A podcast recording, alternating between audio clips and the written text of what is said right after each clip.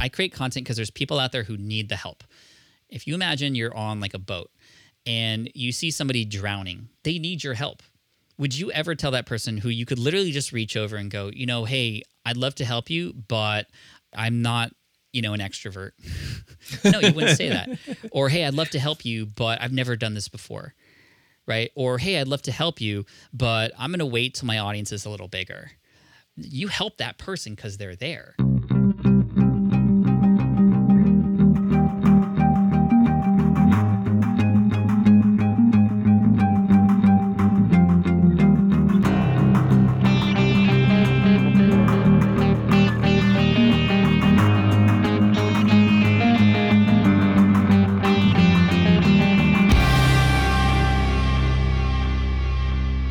To the Future Podcast, a show that explores the interesting overlap between design, marketing, and business.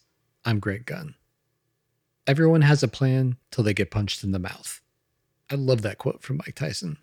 It encapsulates life so perfectly well. You can do everything right, even go above and beyond, and still be a fantastic failure. But as they like to say, failure is inevitable. It's what you do with it that really matters. Our guest today is an acclaimed podcaster, author, entrepreneur, and Pokemon card collector. Yes, I just said Pokemon. And growing up, he did everything right got the perfect grades, the perfect dream job, and then was laid off. But that crushing defeat was the catalyst to his success to come. You could even say that getting laid off was the best thing that ever happened to him. Now, you might already listen to his show, Smart Passive Income, or have even read his book, Superfans. But if you're not familiar with his work, then you, my friend, are in for a real treat. I'm super excited to finally have him on our show. So, without any further delay, please enjoy our conversation with Pat Flynn. Okay, so first up, I want to say thanks for doing this. I've known about you for a really long time. I can't remember how many people in the over the past several years who've mentioned, "Have you? Do you know about Pat Flynn? Have you checked out?" I'm like, God, I can't escape Pat. He's like everywhere. I'm sorry. You know, and it's one of those things where I don't know why, but then I feel like maybe I'm not ready to have a conversation with you yet. You know, because your name and your reputation precedes you, that kind of thing. And mm. it, it's just so wonderful and how the internet works these days that somebody in our mutual tribes can say, it would be great if you got Pat. And so that was just the nudge that I needed to take in order to reach out. And you you responded like that. And I really appreciate you for doing that. Oh, my pleasure. And I appreciate your tribe as well for hooking us up. And you know, I feel the same way. You know, you have this amazing audience and you have this reputation as well. And I'm, I'm a little bit nervous too. So why, why don't we get the nerves out of the way? Both of us, we could just like have a chat, Chris, because honestly, uh, I, I was a little bit int- intimidated as well. But I, I think this will be a lot of fun. Okay, so this is the first time where there's mutual nerves, and it could make for the best episode ever, or it could be a total train wreck. You or never know. exactly, you just don't weird. know. I love that part. Okay, so we're gonna do things a little bit differently, but before we do that, I just wanted to ask you to introduce yourself. Tell people who don't know who you are what it is that you do. Sure. So my name is Pat Flynn. I live out of San Diego. Uh, first and foremost, I'm a husband and a father of two here, and I'm just very grateful because I have several different businesses, but many of those businesses are run in a way that allows me to still have time with my family. And this was started actually in 2008. I got laid off from my architecture job. Thought I was going to be an architect for the rest of my life, but uh, with the Great Recession, I got let go and I discovered my way into online marketing and business. And I uh, first started out by helping people pass an architecture exam. Actually, it was a very niche exam. It's called the LEED exam.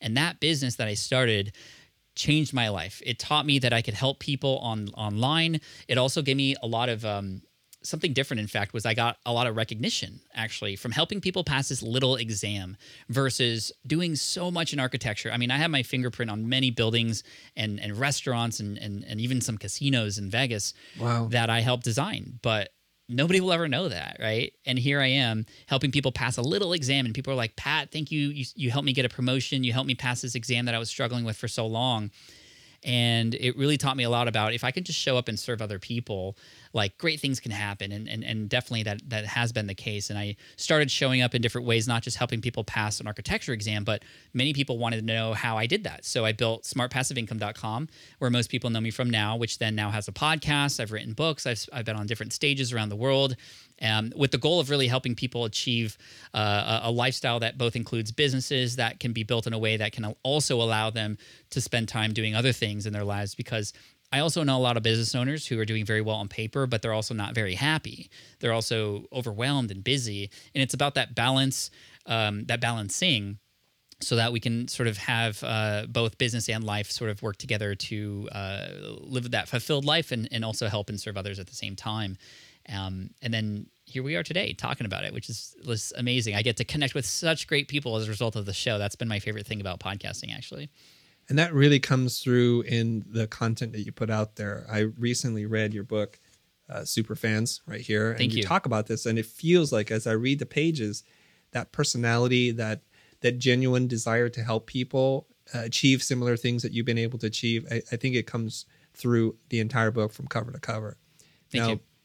It's interesting as an architect, you did a pretty hard flip. Uh, this is a pretty star, uh, sharp U turn from the career that you were on into something totally different. We want we're going to spend some time talking about that, but before we do, I just wanted to know, like, what were you like as a kid, relevant to what prepared you as a child to be able to turn that quickly. The truth is, I don't think if I was the same way I was as a child when this happened, that I would have turned around so quickly because I grew up in a house where I, everything had to be perfect, right? My whole life was laid out in front of me get good grades, go to a great college, graduate. I graduated with magna cum laude 4.0 in high school. I got the perfect job. I was doing way more than I was supposed to. If it wasn't for getting laid off, I think that was the moment. The, the moment, despite doing everything the way I was supposed to, still getting it taken away from me that was the thing for me to go wait a second like is this really the path i should be on? What happened here? Because i did everything you told me to you society you my parents you school Right. whatever. And yet i still got let go. And that that was a hard it wasn't like okay now i'm going to be an entrepreneur. It didn't it didn't flip right away. It was just more of like introspective having conversations with myself and others about well what really is my next move? What should i do? People like my dad very much traditional, going, oh, well, now's the time to go back to get your master's degree, which he was right. I could have done that. But I'm very grateful because at this time I discovered podcasts and it was a podcast that showed me there were other ways. And that's the thing I didn't have. I didn't have the openness to other options because I had my my life set sort of, you know, in elementary school, I kind of knew where I wanted to go. Um, as a kid, I was very much trying to be perfect all the time. I remember coming home from school with a 97% on my test. And my dad going, okay, so what happened to the other 3%? And then working for four hours on those problems I got wrong, not really appreciating what I had done right.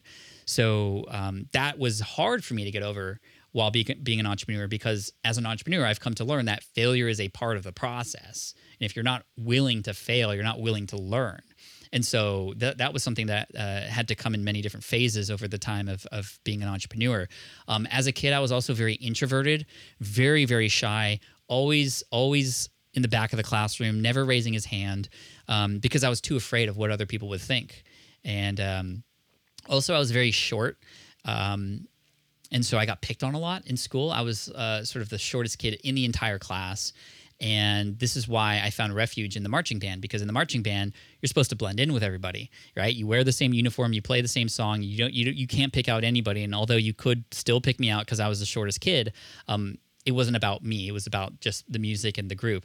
And so that's where I found my nerdy friends, and, and I got a lot of you know my buddies from from from music and college uh, as well. Um, but I, because I was picked on, I was very worried about doing anything different and I wanted to do I, I wanted to do things that wouldn't have me be noticed.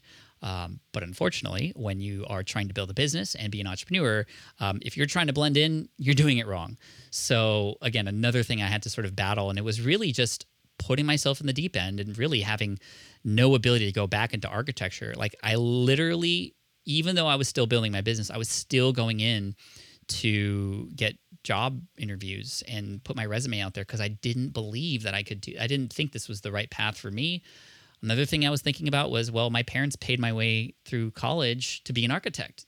So they, didn't pay me to be an entrepreneur. So am I letting them down as a result of trying this new path? And man, it was just so many things happening in the mind about um, about what happened. And uh, yeah, so again, the layoff was the trigger because that made me start. It, it was almost like I got unplugged from the matrix at that time, and I got to like see how things really were because this Right. whole time I was plugged in and just like in this world that everybody sort of like built around me that I was supposed to be a part of.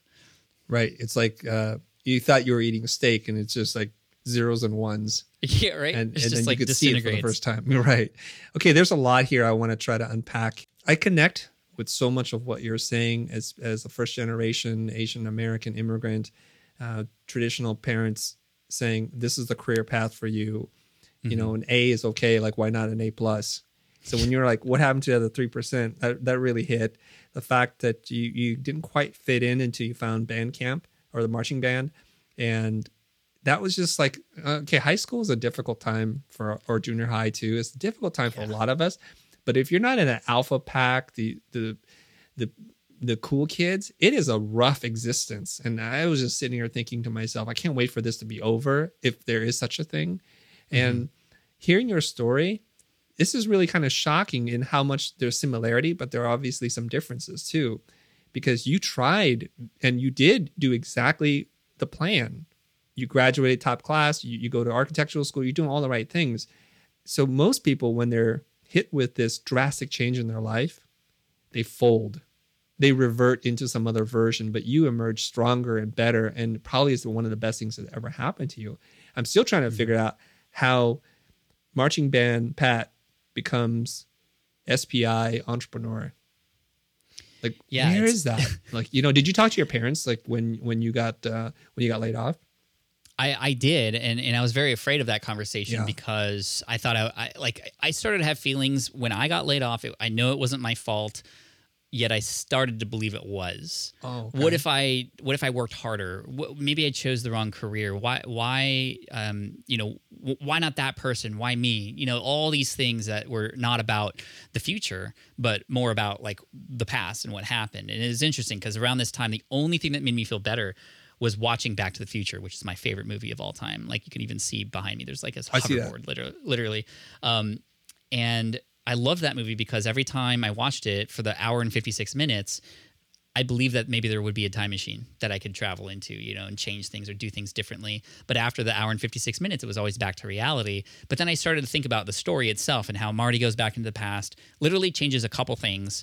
And then the whole entire future is different. Like it's a completely different timeline. And so eventually, after, I don't know, 50 viewings of this movie during that time, um, I started to realize that I'm writing my story right now and I get to choose where this story goes. And the way I was behaving, the way I was thinking, thinking about the past was going down a deep dark hole, and I, that's not where I wanted to end up. I had actually just proposed to my girlfriend, and we were supposed to get married. So we both moved back in with our parents. So I was living at home. I was going backwards. And for somebody who mm-hmm. was 4.0 and who wanted to get this incredible job living back with their parents, I love my parents by the way, but this was working backwards, right?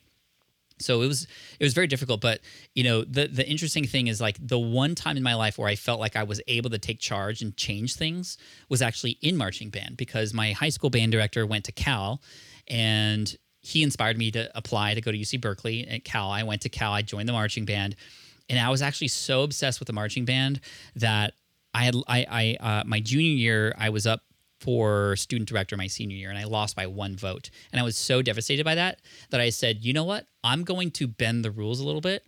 I'm going to take one additional course my fifth year, landscape architecture. I didn't have to, I could have graduated, but I took one additional course to stay qualified to do the band one more time. I tried again to student director the fifth year. I got I got it by a landslide, and it was a life changing year for me partly because yeah i figured out a way to make it work even though it was not normally how it should have been done which this is the first time i'm actually making that connection by the way so thank you chris. But secondly it was that fifth year of college when i was a student director that i got access to a private dinner with the other leaders in the band with one of the graduates from cal who had influence in the world of architecture. He introduced me to somebody who got my first job as a result of getting to go to that dinner. And I wouldn't have gone to that dinner if I didn't say, no, I want student director. So how can I still make it happen? And I found a little loophole in the constitution of the band where I could I could do it again as long as I was taking a class. So it was sort of like um, I think it was Matt Leinart from USC who took one ballet class his fifth year just to be quarterback. I did these essentially the same thing. Um, but yeah, that that's where it was like no, no, no. I'm not going to do what everybody else said I was supposed. I'm going to find a way to make this work because I want it that bad. And when I got laid off, obviously things weren't happening the way they were. Actually, I tried to get back into architecture, and I said, you know what? What actually matters to me here? I need to build a life that allows me to support my family, and I need to take control. So I have to be an entrepreneur because that allows me to then determine my future. There's no more ceiling, and I get to kind of choose what happens. And if I fail, it's because of my own fault not because of some external factor or whatever. And yeah, this is the first time I'm sort of making that hmm. connection. So I appreciate that. That is that is nuts. That is nuts because I couldn't wait to finish school in every form that I got into. Uh, even in college, I just wanted to be done with it. And here you are, a little bit psycho, I have to say, that you want to become the band director and you're going to put yourself through another year, another year of tuition, another year of on you know, whatever on campus activities just yeah. so that you can get the votes that you needed to become director. And that obviously changes the course of your life but that is some level of intense focus there. And now now i start to see you. I see you as a hyper driven person that when you set your mind to something one way or the other you're going to figure it out. Dude my my wife would agree with you on that one. That's yeah. that's for sure Why do you say uh, that? That can be that can be both a good thing and a bad thing, right? Mm-hmm. Like when I get into something, nothing else matters, right? Like I mean, still things matter. Like I don't just like put myself in a hole and my family doesn't see me for years. But case in point, during the pandemic, I got really, really into a hobby, um, collecting Pokemon cards, right? Uh, so much so that I now have a YouTube channel called Deep Pocket Monster that just launched last month now has 7,000 subscribers because I'm going all in on it. Right now, I will say that I like th- this. This is the way I work. So, you know, you've heard of the one thing, right? The, a great book by uh, Gary Keller, Jay Papasan, like only work on one thing. That's how you have full focus. But for me, and I know for a lot of other people, especially entrepreneurs, like you have to have like another thing to scratch that itch, or else it just feels like you're not fulfilled. So for me, I, I employ what's called the 20% itch rule, which I dedicate 80% of my time to the things I've already said yes to my responsibilities, my team, you know, all the businesses I already have. That's there. But I allow myself 20% of my time to play, to experiment, to have fun. Even if it fails, it's okay because I'm still taking care of the 80%. Where people run into trouble is I'm just going to like focus on everything at the same time. But so I try to create a container, a little bit of space for me to try something new a couple years ago, my something new in that 20% was this invention called a switch pod. I had built a physical product called a switch pod with my partner Caleb, and we had no business doing that, but it was the itch I wanted to scratch. And now as a result, this product, you know, is going wild and it's helping serve a lot of the vlogging and YouTube community. Now, with extra time, because those things are taken care of, my team's working on a lot of the other stuff. I have this extra time to go all in on pieces of cardboard that are very expensive with these little characters on them from Japan. And it's like crazy because I'm having so much fun with it and I'm putting a lot of my entrepreneurial spin on it. And I'm making some noise in that space now to a point where I'm now a mod in a lot of Poke YouTubers live streams. I'm getting invited on Pokemon podcasts to talk about my collection. I wasn't even into this like eight months ago. But because I have that hyper focused nature, like you said, that's that's kind of what's happening. mm. I think a lot of people like I, I would refer to that as like having Terminator vision. I go really deep and then uh, into something and then I exhaust myself and then I'm done and then I'll stop. Mm. And my wife doesn't always understand that because like if I'm into mixed martial arts, which I am, I'm I'm I'm watching. I go back and on eBay and buy the events on VHS tape back before it was so readily available. Oh, that's cool. Or if I'm into fishing, I'm reading the books and the magazines, watching the videos. I'm doing everything I can because it's like that deep focus in something else, a distraction, if you will. It just makes me a happier, richer person, and I can't be work all the time. So I, yeah, I'm really connecting with what you're saying there. You and I are very similar, in fact, actually. Yeah, you have a lot more hair than me, but we are very similar. Okay, so the, hey, we can change that. you have a, a, pretty thick beard that's going on. Is this uh, just a result of the pandemic? It it, it is. Um, it, it's interesting. February 2020, I launched a new course. Uh, it, was an email marketing course, and it went so well. Um, it, it was it was a lot of hard work, and I grew a little bit of a beard because of it. My team was joking. They're like, "Oh, it's your lucky launch beard." I'm like, okay, I'm going to keep the Lucky Launch beer till the next launch. Well, then the pandemic happened, and I've just kept it ever since. And first of all, I didn't know as a half Filipino person that I could actually grow this thing. So I'm I'm keeping it while I have it because this is new for me, and I don't know. That is a righteous beard, my friend. I'm just Thank saying. you. It is. Look at Kind you. of insane. There's a little bit It of is. gray in there. Like Yeah, yeah. I don't You know. just drop you on the set of Vikings, and you're good to go, man. Impressive, man.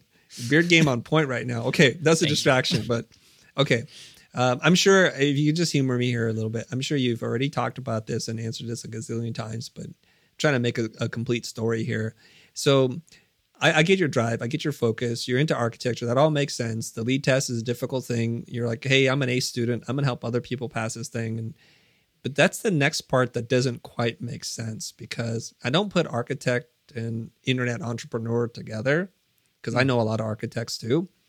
This is strange. And so, how does one go from, okay, I can help other people to actually getting this thing out there and getting people to see the value in it, getting the word out and turning it into business? Can you just give us like the high level summary? Here's the part of architecture that I love the most. It wasn't the drafting of the blueprints. It wasn't the long hours, although I still did them. And I did them because the joy on the client's face when they saw the thing built, literally walking through it, you could see the client look up and look around and want to like run across the whole building because this thing that was like in planning mode for years often they finally got to walk in and experience it. And then when the restaurant opens or when the casino opens or whatever to see their customers come in and people walking through to create experiences that's the joy that comes with architecture for me is the end result and the client getting what it is that they wanted through all the problems all the pains all the the the having to cut budgets and everything finally we're here and everybody can enjoy it as an entrepreneur my client is is the customer or the subscriber and I get to build things. I'm not building buildings, but I'm building courses.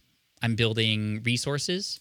I'm building something that then has them the ability to have something that they didn't have before. And I get to design that. I get to design that experience. I get to design the story. I get to help them understand more about what it is that they actually want to, which in architecture, that's a big thing. Like, okay, client, you want this, but can you like elaborate on that? You don't even know what you want exactly. And that was one of the hardest parts working with clients as an architect. It's like, trying to extract exactly what they want when they don't even know what they want, right? And same thing happens with business and entrepreneurship. I love that challenge and I love the joy on a person's face when they launch their podcast and they see listeners. I love the joy that a person has when they launch their online course and they start to make money. I love the joy that when people put their with when uh, their face on camera for the first time and publish it on YouTube despite being afraid that they're getting comments like, "Wow, thank you for this. This is really helpful." So for me, I am architecting still in a way, and I do get to put my own design into things. It's just a different medium now. It's not bricks and mortar. It's ones and zeros. Hmm. Well said. You just made my friend Anna very happy because she's an architect, and that was one of the questions she sent to me to ask you about connecting your architecture education to now your business. So building experiences and communities and, and stories. I get it now. Perfect sense. Thank you. Okay, beautiful. Well, all right.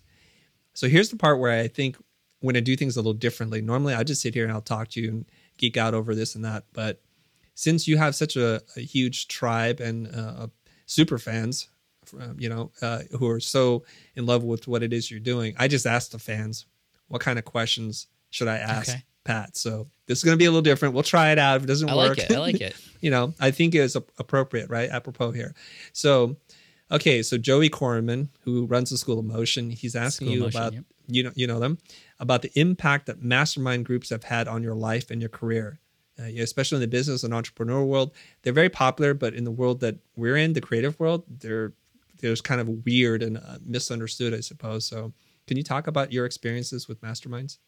Yeah, I thought they were weird at first too. Um, Okay. I was like, oh, like these people get together in like a secret society cult like fashion and they kind of like close the doors and talk about secret evil things. And that's kind of like what I had perceived masterminds to be like. Cause it almost sounds like evil, right? Mastermind something, right? It, it almost has that tone to it. Um, but then I started to uh, understand more about it after I got invited into one. And I got invited into one uh, from uh, a friend of mine. Her name's Jaime, uh, Jaime Masters. And it was her and four other people who we, we the, the way these mastermind works i mean there's many different kinds and many different styles. The, the way the one the, the one that jaime had me in is we meet for an hour every week just virtually you know whether it's freeconferencecall.com or whatever. And what happens is we round robin talk about our wins from the previous week. Then we spend 45 minutes on one person helping them in some way shape or form the rest of the group asking questions, being brutally honest, offering advice. And at the end, we talk about our goals, all of us. And then we do it again the next week with a different person in the hot seat. And I love that because every month it seemed that I get the opportunity to share something that was happening or a problem that I was having, and I would have not just one person, but like the entire room. All those bra- all that brain power focused on one person is so powerful, um, and it's this sort of power of the group uh, thing. And that group, which started in 2009, I am still in today. We still meet weekly every single week. And it's been tremendous because over the years, we've gotten to know each other more than just the business that we each had at the start, but we've all pivoted in one way or another. We've all been a part of the process with each other. And as much as I give value to others, I get more back it seems. And I, th- I think everybody else feels that with with the group. I uh, entered into another group with my buddy cliff ravenscraft after i started my podcast in 2011 and this group now has been around since then. And we meet weekly on wednesdays. Jaime's group i meet on mondays another group i meet on wednesday. Um, i've been a part of other groups too some that are in person but i find that the ones in person in fact are often we just get distracted in some way and we just kind of have chats about whatever. And it's not i like the structure and the format that keeps us going. And the cool thing is it's it's virtual so i can be in the car or or, or, or be doing chores while still providing value. And Joey, I got it's been absolutely life changing. Everything from helping me name my books to getting me out of some very depressing times to giving me inspiration when I was feeling down to helping me understand that I should um, celebrate something that I was already just kind of moving forward into the next thing. So these these people become you know your advocates. They become your support system. Um, and and uh, oftentimes we don't get access to this level of support that we need from even our loved ones who just aren't in the same world. And so i can rely and, and i can count on these people and they can count on me too. And it's just this beautiful situation. And no we don't do anything evil. Okay a couple of questions for you there. How how big is the group and who determines who gets invited and if somebody is just toxic how do how do you determine who to get rid of? Group size five to six at most. I've been in mm-hmm. groups where there's like 20 or more and it's just like you never get a chance to get in the hot seat. Nobody really dives into a super deep relationship with each other. So five to six max but you can have a group where literally it's just one other person and you just meet regularly and you kind of switch back and forth. Um, how do we let other people in? Um, typically if there is room for another person we'll all sort of talk about it. We'll have a specific meeting about that and nominate people. And then what happens is we'll often uh, invite that single person in if we all agree letting that person know that you know this is sort of a trial run. We'd love you to join your group and see if it's the right fit for you. Not just you know you fitting into our group but you know are we a good fit for you too? And so it kind of works both ways with no obligation no commitment required. Just like hey let's see if it's a good fit. If it's not that's cool but it could be something great. If not well now we know. And um, we've done that a few times with with new people who have come in and some are still in and some have gone out. If a person becomes toxic we're lucky enough that we haven't had anybody toxic, if you will. Mm-hmm. Um, but you can kind of get a sense of the group, and it's really important that everybody sort of remain. Uh, understanding that you know it's for the benefit of the group right and so i think that you know a couple times we've had a person who just wasn't really contributing very much you know i think they were perhaps feeling maybe more lower level and i think it's important if you consider your level whatever your level is at you are maybe a five right just out of ten you want to connect with people that are maybe up to a seven and down to a three or four. When you have like a 10 in your group and you're all fives, it's like that person's never going to feel like they're getting value and they're going to leave. But the other way around, if you have like a one, if you will, in terms of knowledge and contribution, you're going to always feel like you're teaching them, but then you're not getting anything back. And it's just that honesty is really, really important. And we've had a time where we had a person who was just like, you know what? This is probably not a good fit.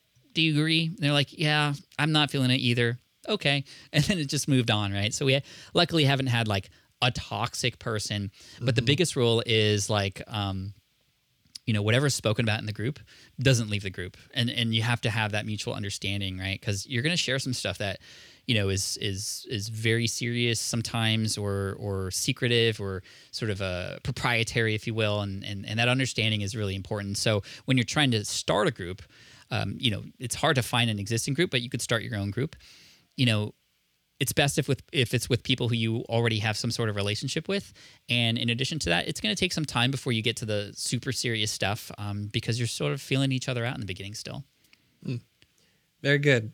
Okay, that clears up a lot of things. So if you weren't sure about masterminds and the nefarious uh, means or goals in, in the world, there you go. Maybe there are other evil groups, but this one, or just the structure, it's really, it sounds really, a really solid way to learn from each other. And and what I got from it, from what you just said, was it's good to have people you can learn from and people you can help, and it's a balance of that. So if somebody's too far on one end of the spectrum, ultimately it's not going to work out well for them either way. They're going to feel like they don't belong, right? Agreed, agreed. And they don't need to be in the same niche as you either, right? I, I actually think it's better if they're in different niches. I have, um, and I do flip flop between niche and niche, just so you know, to cover both bases. But uh, in, one of my groups, um, he's no longer in the group, but his name was Roderick Russell, and he is a, a hypnotist and a sword swallower. Wow. And you're like, what? What would you like? What value could you get from a hypnotist and a sword swallower, and what value could they get from you? Well, when I started speaking on stage in 2011, you can be sure Roderick was teaching me everything about stage presence and holding an audience and attention. It was some of the most valuable information I've ever received. And Roderick, building his uh, online presence for his very offline brand, got a lot of value from myself and the other group members too. So you can see how like different industries can actually help each other. Um, you don't just have to stick with your people. That's really neat. Time for a quick break, but we'll be right back with more from Pat.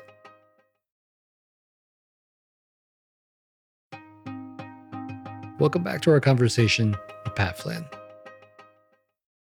Every time somebody sees somebody like yourself who's producing a lot of content on YouTube, multiple channels, on Twitter and Instagram and podcasting, they assume hmm. then, no, you're, you're an extrovert, you're all these kinds of things. So, can you talk a little bit about how you might have dealt with the challenges of being a very public person?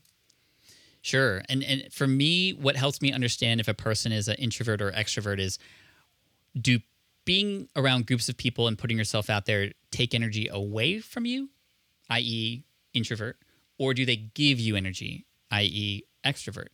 And none of them are bad or good. It's just that's who you are and that's how it is. And for me, for example, when I am behind the microphone, like here right now, I'm I'm showing up. This is taking energy for me. That's not a bad thing, Chris. Don't feel bad about that. I just know that my way of recharging is literally locking myself in my room and watching, you know, Queen's Gambit or something, right? That's recharge for me versus some recharge is getting in front of people, right? And and so um, that that's something that helps me with the definition. But when, when you see me out there and I'm getting in front of uh, people and I'm out there, um, what helps me is understanding why I'm doing that. Right. Despite it being difficult and not feeling natural, I do it because I know that when I help and serve others, it always comes back to me in some way, shape, or form. And I don't do it like, oh, I'm going to be on Chris's podcast, so maybe I'll get some more students coming into my courses. That's not what it is. I always just let nature take its course with relationships that I build. And now you and I are building a relationship together too. And that's that's a value to me as well. So I'm already getting value from from this conversation. But for me, it's like I imagine especially when it comes to creating content, right? When I create content, because there's people out there who need the help. If you imagine you're on like a boat and you see somebody drowning, they're outside of the boat, they're drowning. They they need your help. Would you ever tell that person who you could literally just reach over and go, you know, hey, I'd love to help you, but I don't, I, I, I'm not, you know, an extrovert. no, you wouldn't say that. Or hey, I'd love to help you, but I've never done this before right? Or hey, I'd love to help you, but I'm going to wait till my audience is a little bigger. Or hey, I'd love to help you, but um, you know, I I I, I don't know if that's going to work or not. You help that person because they're there.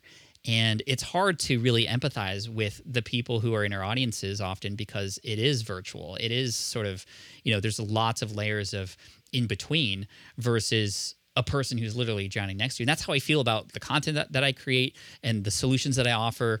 It's it's like y- if you have the ability to help someone, if you have a cure for a disease, isn't it not your obligation? Is it not your responsibility to get out there and, and, and share it with somebody, right? So I feel like if I have this fear, this resistance, this doubt, um, ultimately it's almost kind of selfish if I'm like, yeah, I'm going to let that get in the way of, of actually helping others. So for me, what drives me is the service to other people. And for mm. me as an Enneagram 3, I know that to be very true with what motivates me. This is this so much in fact that something that helps me when I'm down is I have a shoebox, I have multiple shoe boxes full of thank you notes from people. And almost weekly I go in there and I don't I don't go in there and I read it and I'm like, yeah, look how awesome I am. Ha, I helped this person. I'm like I need energy right now to remind myself why I need to kind of do this really hard thing that I'm about to do. Right? And so let me just remember the fact that I have helped people before. And then if I stop myself because I'm fearful, because I'm scared, because I've never done it before, because I don't think I'm qualified, well, what if I did that with this person, or what if I let that get in the way with this this person? So that that's what drives me more than anything. Mm-hmm. Intellectually, I get it. You're here to serve other people. Don't focus on yourself and your ego, and you're going to be just fine. Emotionally, there's the battle that's going on in my head and my heart, and I would like to know if there, if you could share a time in which you were backstage and it, this whole thing didn't go well was there a moment like that when you, you went out there and you're like, I, I, I wasn't able to win the intellectual or logical battle that time, and I'll do better next time.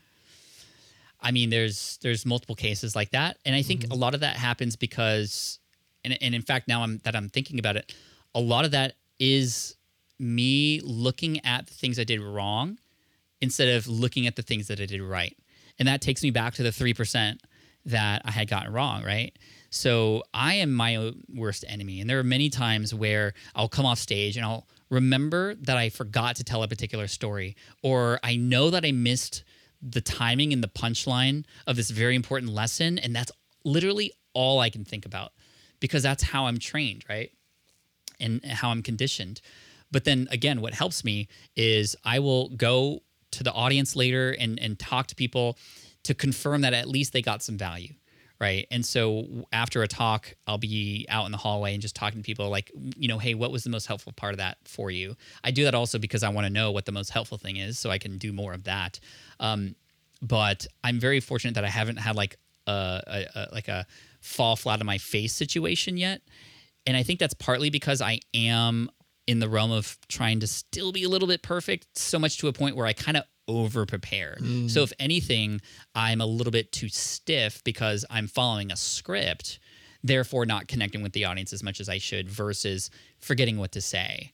Right. And so I hope that makes sense. I'm, I'm not it trying does. to back out of, of a moment that maybe went terribly wrong. I mean, there's been many moments that have been terribly wrong in many cases, like trying to start a software company for the wrong reason and that losing $15,000 because I took the wrong approach and was too afraid to share and validate that idea. Um, to other moments where you know I've written or filmed videos that I thought were going to be the most viral video in the world, and then it completely falls flat, which I know any YouTuber can really relate to. And then like the next day, you just spend like literally 30 minutes on a video and it goes viral, and you're just like, why am I even preparing? This doesn't make any sense.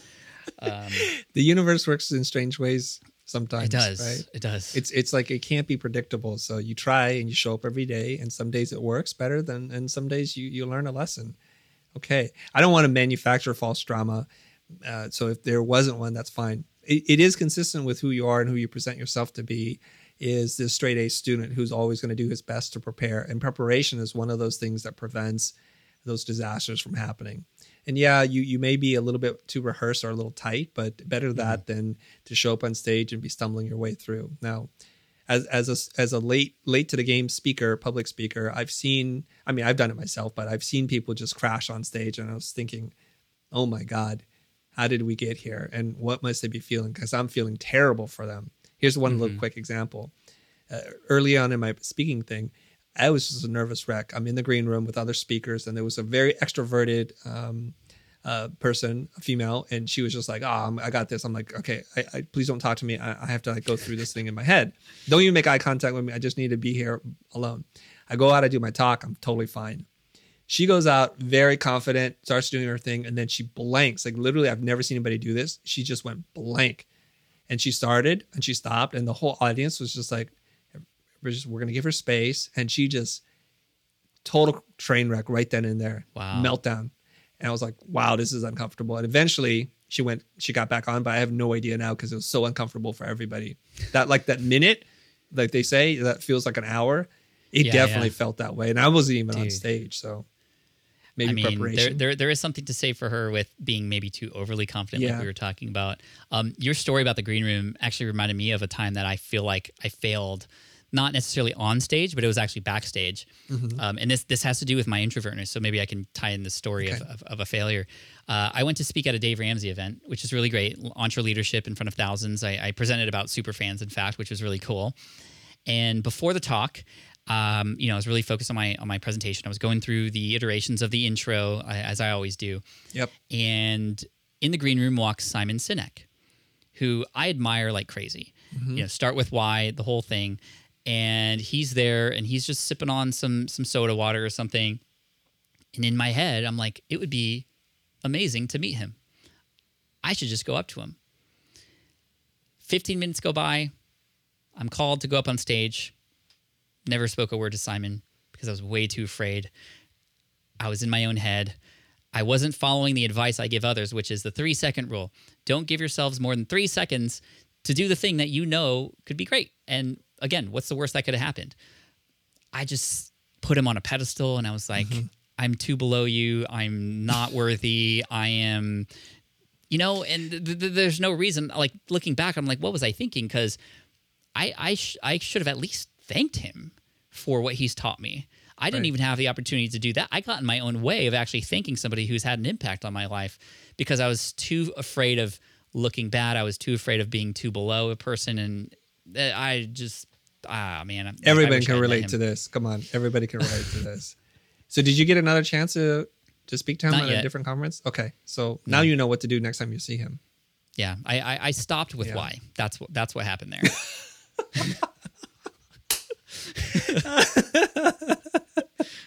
Well played, well played. Okay, let's talk about content because you're you're a beast, uh, especially on your podcast. Uh, I I lost count, but you're, you're hundreds of episodes deep into your podcast. So Darshan is asking this question: When you've been doing this for so long, um, has there been a moment where you thought about quitting and just stopping? Yes, in fact, um, and this was early on. Um, so we're 1,700 episodes in across all the podcasts, so quite a bit. But around episode uh, 80 or so, you know, it was at the point at which, you know, after doing this for a year and a half or so, it started to feel like a chore. And while I was still the one editing and doing the show notes and stuff, you know, it was just like, wow, there's so much time involved. This was before I finally had the courage to finally hire somebody and then realize that other people can do that stuff faster and better than me. Um, anyway, I was I was in I was at the point where I was like, you know what, the blog is still getting more traffic. Um, search engines are so much easier to find content than like podcast directories, and still kind of the case today. But I think I'm going to give up on the show. Like it's it's done its thing, but it's just like so many hours of work, and it's the same audience size every time. Well, kind of around this time, just by happenstance, I get an email from a guy in Poland, and his name is Michal, M I C H A L, even though I called him Michael for years. Um, Michal sent me an email, and the, t- the subject line was, Please read, Pat, your podcast saved my life. Hmm. That's a really good subject line if you want me to open an email. I'm not saying just send me emails that say I saved your life, but I will open it if that's the subject line. And I open this email and it's like 50 pages long. I mean, it's not that Oh long, my but it's, God. it, it's this guy's life story. Mm-hmm. And I'm so grateful that he mentioned that the podcast had something to do with it because it, normally I don't read emails that long. So I'm reading this story, and he's telling the story about how he had a terrible accident in a snowboarding accident. Actually, he broke both of his legs. He literally included the X-rays and everything with like bolts in it to hold him up because he was just he had a terrible accident and as a result couldn't work let his family down was totally depressed and on his bed while recovering he discovered my podcast and he said that to make a long story short he had discovered a podcast that i had where i was talking about setting goals and when you set goals i recommend you set goals that are nearly impossible. Like shoot for the moon because at least if even if you don't get to the moon, you're still in, in, in the sky and space and, and flying high. So he decided with two broken legs that he was going to run a marathon in Warsaw, Poland, 26.2 miles in about a year and a half. He was going to recover. And I was like, a year and a half? like you discovered my podcast a year and a half ago like this was kind of around the time i started so he like i didn't even know this person existed or was listening to my show despite all these things happening anyway i scroll down to the bottom there's this image of him running on two feet across the finish line in poland holding up a sign in polish. I don't know what it says so he translates it for me. It says thank you to god thank you to gabby and his his his kids and then in the corner it said thank you pat flynn. Wow. and I'm like breaking down while hmm. reading this email, like just like raindrops on the keyboard. I'm just, that was the moment I was like, there's no way I can stop this podcast because I didn't even know this guy existed until he sent me this email. Who knows how many other stories or people like that who are being affected by this content. And I'm letting the fact that number one, I think this is a chore get in the way. Again, to my point earlier of me being able to connect with and help influence people in this way. Like I was able to change this person's life.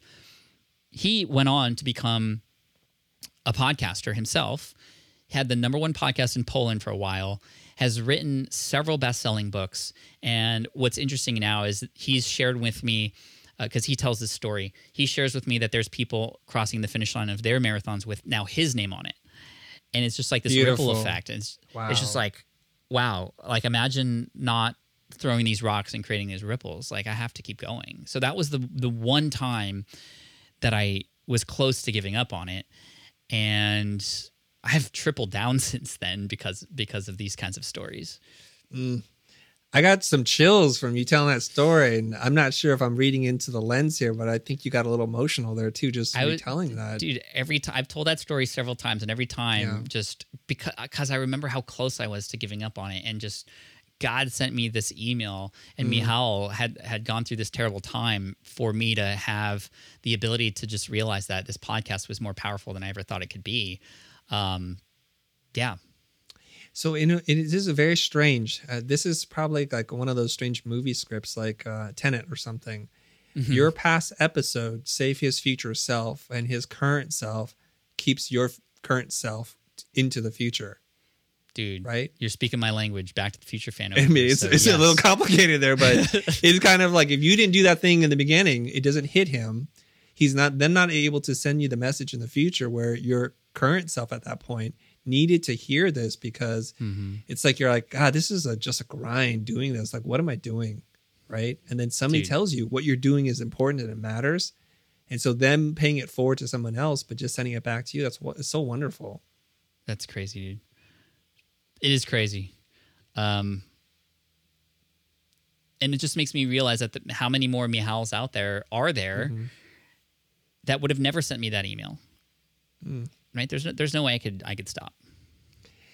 I think that's the message that creative people need to hear. And I, I use the, the term creative like in its most broadest, uh, expansive, and inclusive definition that you do something and you think it doesn't matter, that it'll never affect anybody, or y who are you to be doing this thing in the first place?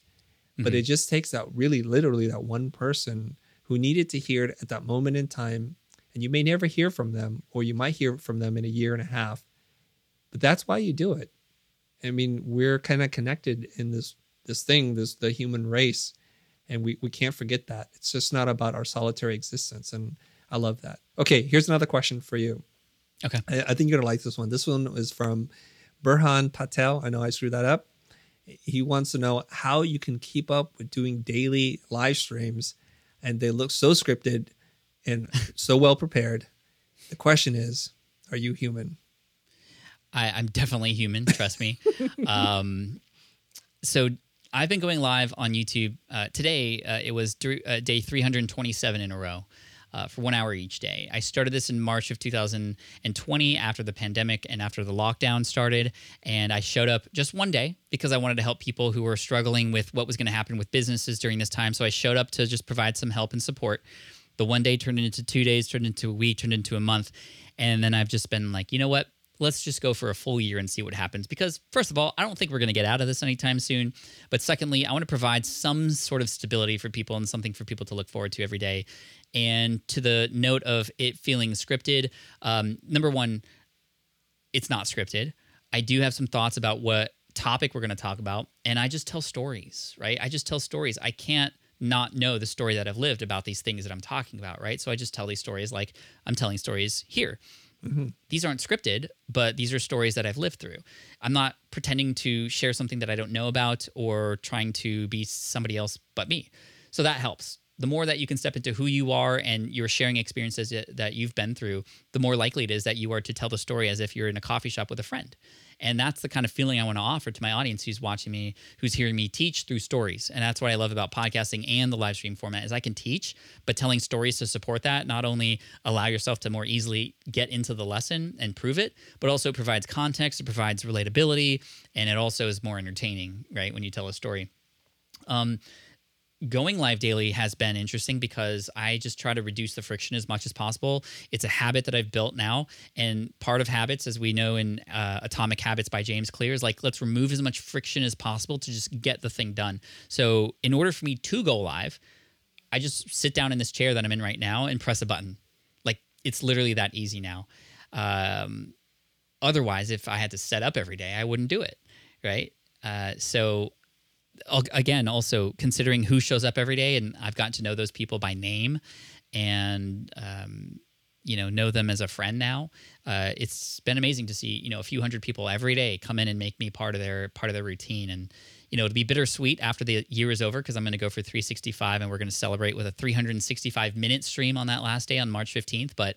Um, it's been a lot of time and i know i can use that time probably to create more pre-recorded videos that will help me reach more people on youtube which is kind of the plan for the rest of the year after the after the, the year is up. So i'll be trying to double the size of the channel on youtube through uh, the lives haven't been doing a lot for growing the show. They've been a lot for growing the relationship but for growing the show and reaching new people it's not really doing anything for that and that's okay. That's not the purpose. Okay, so on on that subject of YouTube and content creation, Uh, is it safe to assume because you're doing the live stream an hour a day that you're not doing other kinds of content, or are you? Yeah. i'm not Yeah. I, th- Yeah, it's a lot, right? when you say yes to one thing, you're also saying no to something else. Right. So if you look at my backlog in YouTube, there's very few pre-recorded videos that have come out. Right. The only videos that I've been able to come out with are videos that I actually am purposefully filming the video live while live. and then I'm Right. taking and extracting a part of that and making that a video. So that's definitely going to change, but um, it's been a lot of fun and, I, and I've gotten to know the community really well. And it's been something that honestly lights me up in the morning every single day. And, and, and I know it does that for others too. Yeah, and then on the other thing that you touched on real quickly is that if you do live streams, very rarely is it going to be the thing that grows your channel. It is difficult. I mean, people on YouTube, I think, are mostly just in time learning. So they need Yep. something highly searchable, super quick. Uh, it's one topic and I'm ready to go. And live streams are a whole different thing. I think there was a moment in YouTube where live streams were getting a lot of attention and then they decided we're abandoning that. And so Yeah. you actually might be doing harm to your channel, as I've heard from some YouTube experts I've heard that too. live Yeah. streams can hurt your subscription uh, because it's like people aren't tuning in. This is not working. Yeah, Right.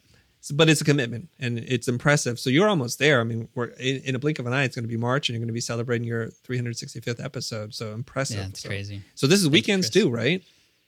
Yeah. Yeah. weekends my goodness. too. Yeah. Wow. Okay. okay. So here's um. Let's see here. Here's your next question. And you know, if you don't want to do this one, this one's okay because sometimes these kind of questions annoy me. But here we go. This one's coming from Frederic Hill, and his question is, "What has been some of your most memorable moments uh, doing your podcast?" Uh, episode 121 with Wow. Shane and Jocelyn Sams was when I heard the story about how they first discovered the podcast. Um, Shane, who lives in Kentucky, he was mid mowing his lawn, stopped mowing the lawn after hearing an episode of the podcast, went to his wife, Jocelyn, and said, Hey, we are going to start an online business. And she said, You're crazy. They have a multi million dollar business now as a result of that story. Episode 51 with Tim Ferriss. How I fanboyed for 10 minutes over Tim Ferriss and forgot that I was recording a podcast. Um, episode 275 with uh, three people, in fact, three students of my podcast who told these beautiful stories about why they started the show, but then without even asking, gave me the best and most authentic testimonials for the podcast course that they took that then accounted for over $150,000 worth of sales from that podcast episode specifically. Um, there was an episode of the podcast. I can't remember the number, unfortunately, but my kids were on it. In fact, I interviewed my wife, in fact, too, and she's very, very behind the scenes. But it was really cool to get the whole family involved. And that was a special moment in time where I can go back and listen to just how high all the kids' voices were and how cute they were. Mm. They're still cute, just not as cute. Um, Right. Yeah, so those were some standout episodes for me. Now, when you were rattling that off, I was thinking, I know this. Was this included in your book, Superfans? Because I think you Uh, get that specific sometimes in your stories. I'm I like, wow, how does he know what episode? Yeah. Yeah, Because as you're saying I that, it, it felt really familiar to me. Okay. Beautiful. All right. Like, I can't remember what I did last week. So to ask me one of those kinds of questions, like, forget it. It's not going to work. Okay. Here's a question looking towards the future. I'm kind of being mindful of time. We're almost out of time. So, uh, all right. So here's the question, and then we'll probably wrap on this. Seeing that you're such a prolific content creator and been doing podcasts for a really long time, I wanted to get your your input, your opinion on audio platforms like Clubhouse and soon to be Twitter Spaces, where it Yeah. feels like a podcast, but it has a component of live and it's very community driven. And do you have thoughts on that? I mean, it's amazingly powerful. Clubhouse, especially when you can consider that you hear often that people are on there for hours a day. That tells you something, right? I think a person's average time on Clubhouse is one hour and 30 minutes. We haven't seen anything like that since podcasting. So it's really a nice extension, especially when it comes to connecting with another community and connecting with your community. I think it's a great place for researching and um, just having conversations and being more open. Again, that live feel combined with podcasting, just like that lights me up. But like with anything, I think we have to create boundaries. We have to be careful. We have to, uh, you know, have purpose when we go into them. And I think that's the biggest thing. But I think we're starting a new revolution of like different ways that people can get access, and that's that's really exciting. Okay, so Pat, thanks for being my guest today. If you guys uh, want to find out more information about Pat, where, where should they go? Uh, you can check me out on my YouTube channel, youtube.com slash Pat Flynn, and of course, smartpassiveincome.com or at Pat Flynn on most uh, social media channels. Beautiful. Thanks so much for giving us your time today. Thank you, Chris. This was awesome. Thank you. Hey, my name is Pat Flynn, and you're listening to The Futur.